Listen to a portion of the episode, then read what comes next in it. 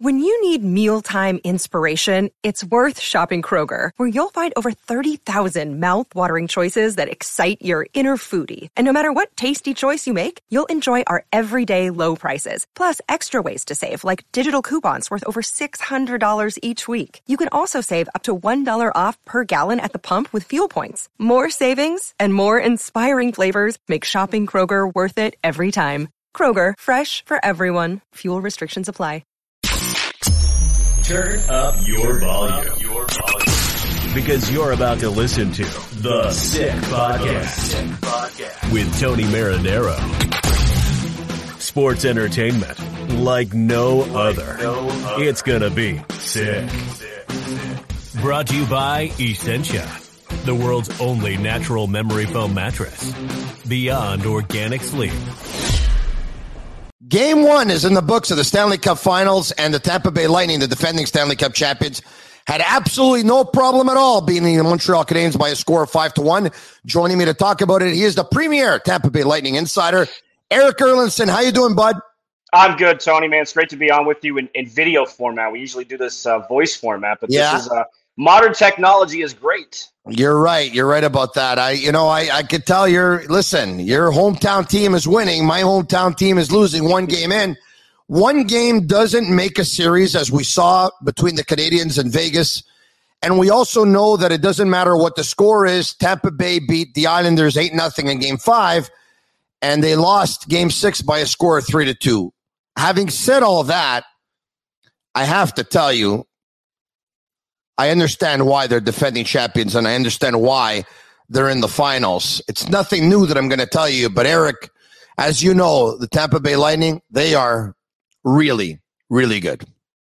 They are so deep, Tony. Um, they don't have many areas that you can exploit, right? They're just they're har- they're a hardened team now. They understand what it took for them last year in the bubble to get to the championship and the type of game you have to play and the understanding on how to play that game. I mean, just look at the left side of their D with Victor Hedman and Ryan McDonagh and Mikhail Sergachev's emergence. You know, I, I mean, they're so deep that Blake Coleman's a top six guy probably on just about any other team. And the price they paid to acquire him at the trade deadline last season dictates he should be a top six guy, but they're so deep, he plays more of a third line energy checking role, but he's capable of scoring 20 goals. Yanni Gourde is a 20 goal scorer. He's a two time 20 goal scorer. He's a third line center, asked to do a lot of the checking nowadays, um, and that which they've done throughout most of this postseason. And that's not even counting Brayden Point and Nikita Kucherov and Stevens. I mean, they have the top four scorers in the playoffs right now. Yeah. So Stamkos, Kucherov, Yeah. Point, Alex Killorn. They have really haven't gotten the production out of their back end, despite the goal by Erik Cernak And game one that me- they had during the regular season. Yeah. And pardon me, Erik, what do those four guys have in common? Uh, they're really good players. Yes. and they were all drafted by Yeah. the Tampa Bay Lightning. I mean, and that's one big thing. And we've been talking about this for years. Al Murray is the architect of that whole scouting department. Uh, and he's been there for a while. But think about this. Look, they drafted Steven Stamkos at number one. No problem there. They drafted Victor Hedman at number two. They probably lucked out uh, by getting the number two pick because with all due Absolutely. respect to John Tavares, I think Hedman is uh, exactly what the doctor ordered for Tampa Bay. But think about this. Nikita Kucherov is, where would you put him? Top five player in hockey? Absolutely. Okay. They drafted him. hmm Brayden Point is top 10 player in hockey. Easily. They drafted him. And then you talked about Killorn. They drafted him. Um, Palat, they drafted him. Uh, Gourde and Johnson, they did not draft them. Nobody did. And they signed them as free agents. Uh, Cirelli, they drafted him. Vasilevskiy, they drafted him. Um, I mean, the work they've done with drafting and with their GM signing players, it's unbelievable. Yeah, the, the draft development has been their lifeblood. It really has. And it's something when Steve Yzerman took over in 2010, that's one of the first things he worked on was set the tone for the draft board, right? And the tone has always been find me players who compete, find me players who have high hockey IQ. If they have skills, we'll work with them. If they have skating deficiencies, we'll work with them. But if you can find me guys who will compete in games and understand how to think the game, we'll work for, with them.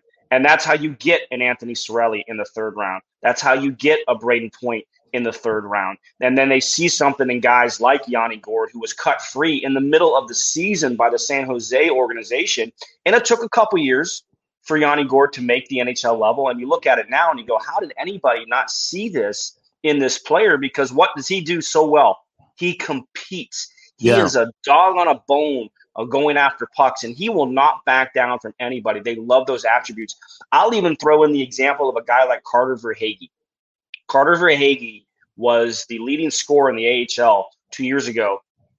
Two seasons before that, he was in the ECHL. They worked with Carter Verhaeghe. They saw some of the offensive skill that he had. His skating was deficient. They got him in the program, into the system. They worked with him. They developed him to the point where he was a somewhat of a regular last year. And then you look at what he did with the Florida Panthers this year.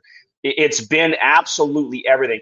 You know, and, and Pat Verbeek, who was the assistant GM here, I remember having a conversation with him one day yeah, about that drafting to develop. And he said, you know what nobody ever says about prospects? You left them in the minors too long. They always say you brought them up too early. So they make sure with that whole development ideal and philosophy that they have that when it comes time for a player to come up to the NHL level, that they're ready. You know, Anthony Cirelli, his rookie year, didn't come up until March. He got that seasoning down in the minor leagues. Nikita Kucherov played the first month and a half in, in Syracuse at the minor league level. Actually, it wasn't until Steven Stamkos suffered that broken leg in 2014 that they called up Nikita Kucherov. So they don't rush players whatsoever. They make sure they put them on the right path, and then you get rewarded for how they play. It's a sick podcast. I'm Marinaro, and the show is brought to you by Essentia, the world's only natural memory foam mattress. Go to myessentia.com slash sickpod and see why Essentia is the mattress of choice for many athletes, including over 25% of professional hockey players. Use code SICKPOD for a free pillow with your purchase. Essentia Beyond Organic Sleep. Speaking of sleep, at one point, uh, Mikhail Sergachev, I think, tried to put Brendan Gallagher to sleep. Boy, I got to tell you, those images, everyone's still talking about it today with blood dripping down his face and oozing and squirting out of his head.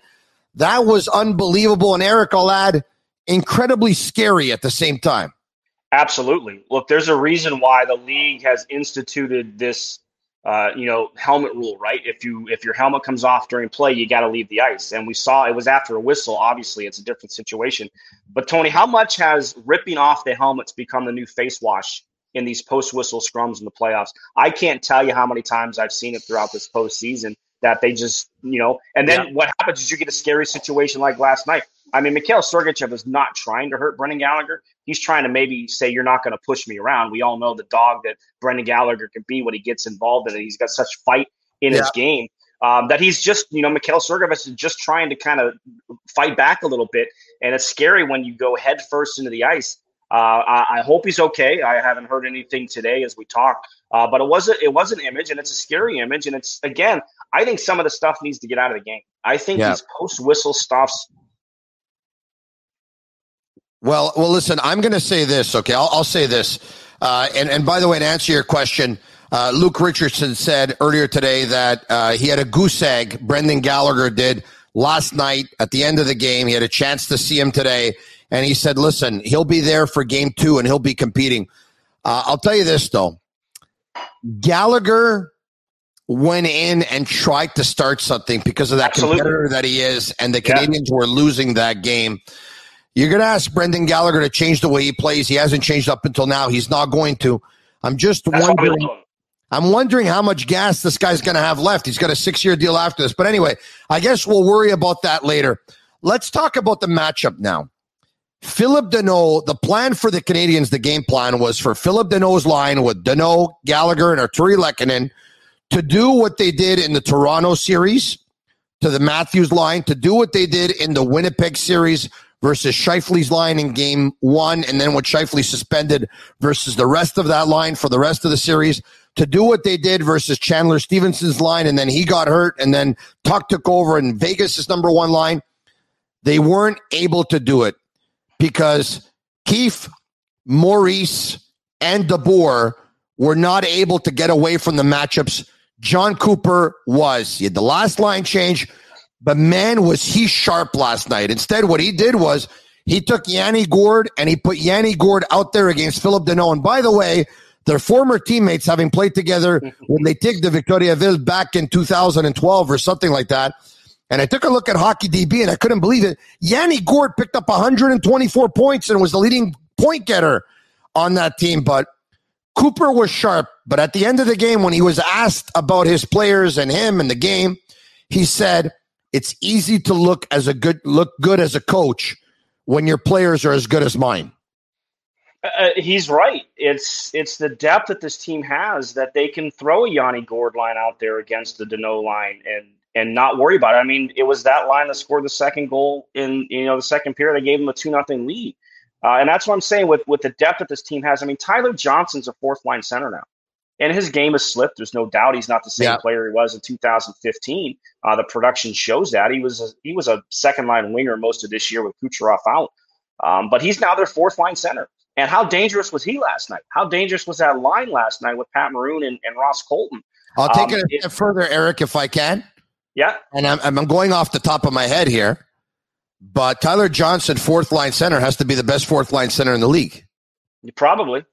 Yeah. right. You know, and and he, look, he, he hasn't scored a ton in this postseason, but he's not getting the ice time because, you know, you're getting 9, 10, 11 minutes a game. He's used to being a guy closer to 18 to 19 uh, when he was, you know, at his best. Um, but uh, they're just so dangerous at the fourth line. And, you know, and then, and then if you're going to get Cooper to get the Gourde line out there against Danault, well, that frees up Brayden Point and uh, Kucherov and Palat. And, you know, with, with uh, Suzuki and Caufield and, you know, as great of a playoffs as that line has had, that's a hard matchup for anybody. That's a hard matchup for Patrice Bergeron and his line in Boston.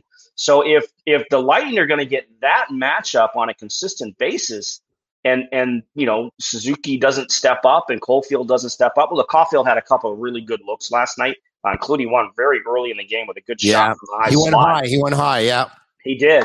Um, but if that line is going to be matched up against Brayden Point's line, you have to think that's probably going to be a pretty huge advantage as the series goes on for Tampa Bay. And look, Jon Cooper's not usually somebody who gets caught up in the matchup game, but yeah. I think they obviously saw an opportunity in game one to, to kind of look at it that way uh, and, and utilize the fact that you can get a point line out there against a couple of young players.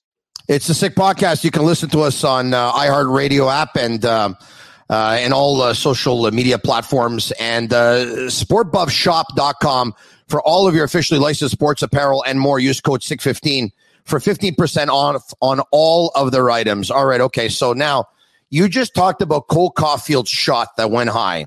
Josh Anderson went high. Uh, so Caufield went high um, blocker. Anderson went high glove. Weber went high glove. The Canadiens went high all night long. It appears to me that their scouting report would tell them to go high on Vasilevskiy. Now, you've seen Vasilevskiy more than probably anybody else other than the people working for the Lightning. But I have to tell you this I would think go five hole on Vasilevskiy. Am I wrong or not? Again, try and find a weakness in this game. In, in actuality, uh, I think historically, that the glove side has been considered maybe his weakest, and he's worked on it. I mean, you you don't get to the level that Vasilevskiy is at without working on something. Okay. When he first came up, that was an area that they were, you know, they kind of had to get that glove hand up more, like it it always dropped, and they had to get him to, to kind of pick it up. And it was up last night, boy, especially on that Weber breakaway. He had the glove in the perfect spot to be able to snag that one um, and, and, and prevent uh, Weber from scoring there. Um, beating him a five hole, like it has to be a really good move. I mean, he's so hard to beat down low because his legs are so long.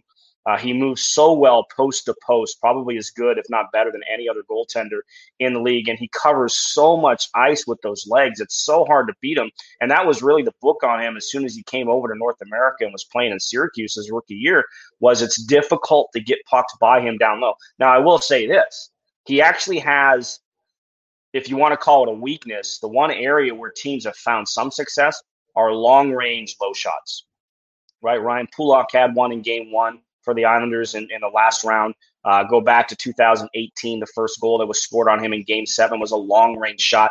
He tends to have some issues with those type of shots. But the glove has been something that he's worked on because it was a perceived weakness, and that's probably what some of the scouting is showing Montreal is to go high. But I mean, the new shot that you have to be goalies anyway, Tony, we know is above the pad and below the blocker.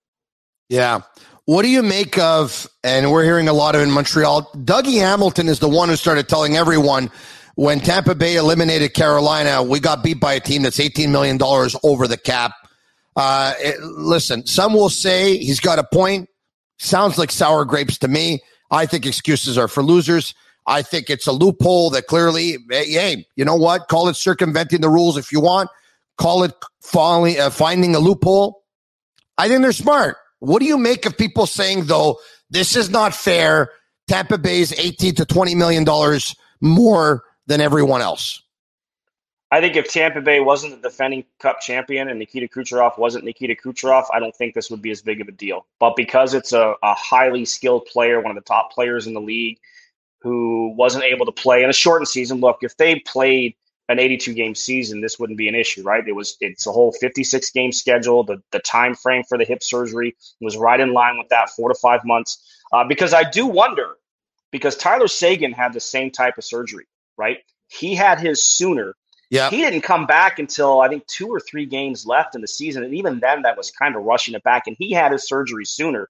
Uh, and the other thing is, too, is what I think a lot of people miss is just because he's back on the ice, and Tony, you know this, just because a player is back on the ice skating with his team doesn't mean he's ready to skate in a hockey game.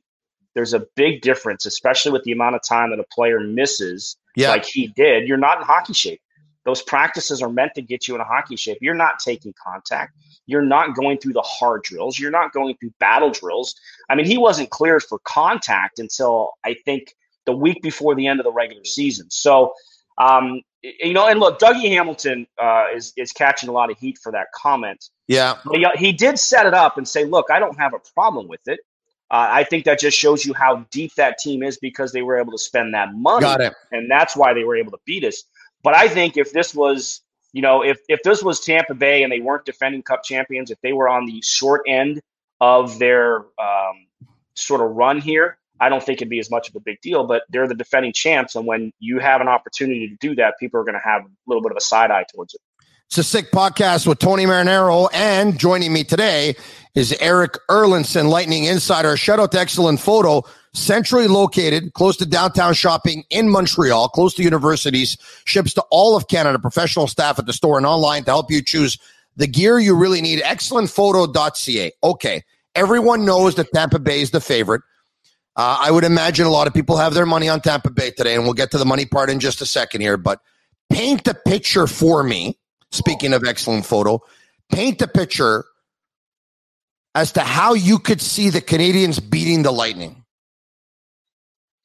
Um, well, Carey Price is certainly capable of stealing games, and he made some fantastic 10 bell saves last night to keep the game close. Uh, so that's always a possibility when you've got one of the top goaltenders in the world in your net.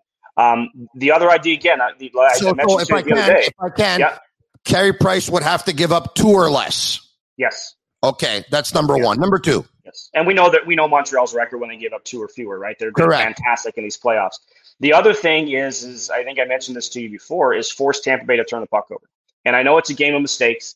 Every team makes them. Nobody plays a perfect game. And usually who makes the fewer turnovers has the better chance to win the game. If you can get, and look, this happened to Tampa Bay last night when Montreal made the push, when they made it 2 1 and they had a couple of chances in that time frame, it's because the lighting started to feel too good about their game. Their D was getting a lot lower than we've seen throughout a lot of this playoffs because they felt good about their game, and sometimes that can be a, a back backfire on them because then they will start turning pucks over. You have to force Tampa Bay into beating themselves, and that's easier said than done with what they've gone through the last two years. Because I say it again, the seminal moment for this championship run last year and what they're doing this year came in game one against Columbus in 2019 when they were up 3 nothing, end up losing that game in regulation 4 3. And the comment from Jon Cooper were too worried about scoring the fourth goal instead of keeping the first one off the board. And it when they lost that series, it sent them into some soul searching as a franchise. They didn't knee jerk react. Julien BriseBois kept that same analytical approach that he has, didn't make a coaching change, which everybody said had to happen, stuck with it. They just tweaked their understanding of taking risk out of their game. And because they've taken that risk out of their game, again, go back to game one against Columbus last year, that five overtime marathon where they stuck with that system, where they were patient. They didn't force plays that weren't there. They played a uh, not necessarily a, a risk-free game, but they just yeah. reduced the risk. And now, if you if if you're going to let them play that comfortable game that they're comfortable now playing, they're going to beat you. They've got so much skill and so much depth that eventually they're going to get chances. And what they have is eventually going to end up behind you, and that's going to give them a chance. So Montreal has to find a way to get Tampa uncomfortable and make them turn over the puck. It's amazing what one trait can do. You wonder what would have happened last year and what would happen this year and what would happen going forward if that Sergachev for Drouin trade never happened. Yeah, it's uh, you know, and look, Drouin was coming off a pretty good year here. He he yeah. kind of found some of his game. Um, you know, still wasn't living up to the hype. He was supposed to be this playmaking winger to play alongside Steven Stamkos. Never kind of materialized. Uh, but yeah, look, when they traded for Sergachev, they had a they had a glut of forwards right? Like they had so much forward depth. They weren't even sure they're going to be able to sign Drouin, especially not to the contract that Montreal ended up signing him to. But when they brought in Sergachev, it, it just shored up a, a organizational deficiency. As great at the drafting and developing that we talked about at the top of the show, they've never really found that defenseman. You know, they've got they still got Cal Foote, and you know he kind of trailed off in the second half of this season. He's the first round draft pick of theirs. They've yeah. never developed a defenseman. So when they brought in Sergachev, it filled that hole as a young, promising, upcoming defenseman who has the capability of being a number one guy. You know, they they make the deal too for Erik Cernak. We see what Erik Cernak has been able to do and, and shore up the right side of their D as a young player. Uh, yeah. But yeah, if if Sergachev wasn't here, um, you know, we, we just mentioned how deep they are on the left side. It, yeah, it, that's that's the area they had the weakness, and that's why last year they had brought in Kevin Shattenkirk. Shattenkirk why they brought in Zach Bogosian you know, right before the trade deadline because that's that's kind of been the weakness organizationally for a number of years, and Sergachev filled a big hole when that happened. My God, what a defenseman Sergachev is, uh, Sergachev is at 23, and what a defenseman he's still going to become when he hits his yeah. prime because he's probably about five or six years away from it. It's unbelievable, really. Uh, anyway, okay. Um, uh, I know you're always honest with me, but I'll end it with this, okay? So now you need to be brutally honest, right? oh You're closer to that fan base than obviously I am. In general, do the Lightning fans think this is going to be a walk in the park? Yeah, they, the fans do. I think those of us who analyze the game a little differently and, and take the some of the uh, emotion out of it understand that you know Montreal's here for a reason. You don't you don't luck your way to a Stanley Cup final, not in today's game. You know, there's a lot of parity in it, and um, so yeah, the fan base for sure. You know, they were all, hey, lightning in three. That's the way it's going to go. You know, especially after watching last night's game. But I, I, think those of us that take a different analytical approach is like, no, wait a second. this Montreal team is tough. They play tight defense. They can be physical. They got some really good big defensemen back there. They did a pretty good job of clearing the net for the most part. You saw Tampa Bay doing these running screens a lot. They weren't parked out in front. They were trying to get traffic with motion uh, in front because of how big and strong that, that Montreal decor can be. Um, so, yeah, the fans thought so. I, don't think so, Tony. I, I think that we're going to get a much better read on this series with game two. Erik Erlendsson, um, give a shout out to your podcast so Montreal Canadiens fans watching this can actually go watch and listen to your podcast so they can hear what's going on with the Lightning's perspective on it. Yeah, just find uh, lightninginsider.com podcast. Just go Spotify, Apple, Google, anywhere you get them, Stitcher. It's it's all out there. Just search for lightninginsider.com or, you know, search for my name, Erik Erlendsson, the podcast to come up. I've been doing recaps after every game, so they're ready, ready the morning after games uh, as we go along here. Take care, bud. Thanks for doing this, man. Thanks, Tony. A lot of fun as always. All right. Okay. So Lightning fans think that this is going to be a walk in the park. Uh, let's see what Cash has to say. His money was on the Canadiens for value. Is it still on the Canadiens? It's time for Sick Picks, brought to you by MyBookie.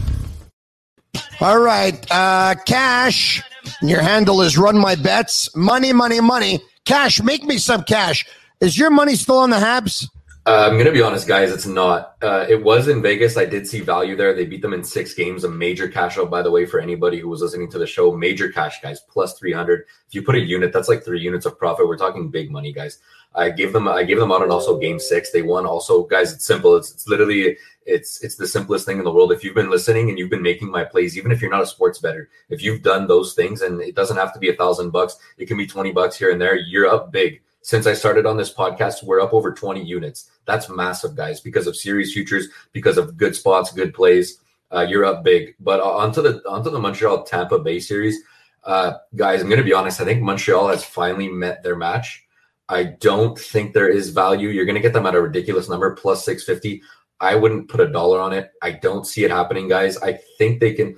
My numbers have them winning one and a half games. So what it's telling me is they'll win one game almost for sure. And it's about a 50 50 that they'll win two games. I could be wrong. I hope I'm wrong. More plays, more clients, more money to be made. I love it all. Uh, I don't think it's going to happen. I just think the the the Lightning having that ten million dollar edge on the cap salary is a massive edge a lot of people will say don't uh, it's, it's one player that that's not a big deal guys it's a massive deal we're talking a percentage of the salary basis increased massively uh, one player like that if you did that in the nba if you gave the nba an extra $10 million to one team you would see a massive win percentage increase in that team i don't think it can be understated i think it's a massive deal in the nhl should all right so cash I don't yeah. put my money on the Habs. Who am I putting my money on? What are you looking at? You're, you're going to put your money on the on the Clippers, guys. Clippers for Game Six. Clippers are going back home. I've been on these guys the entire series three and one with them right now. They've been covering the spread like machines. Took them last night plus five and a half. They didn't even need the points. They won outright. They're going back to Los Angeles. They're going to win, guys. Uh, I see a game seven. I don't know if they're going to win game seven. I can't guarantee you guys that. But this Clippers team has been a different team at home.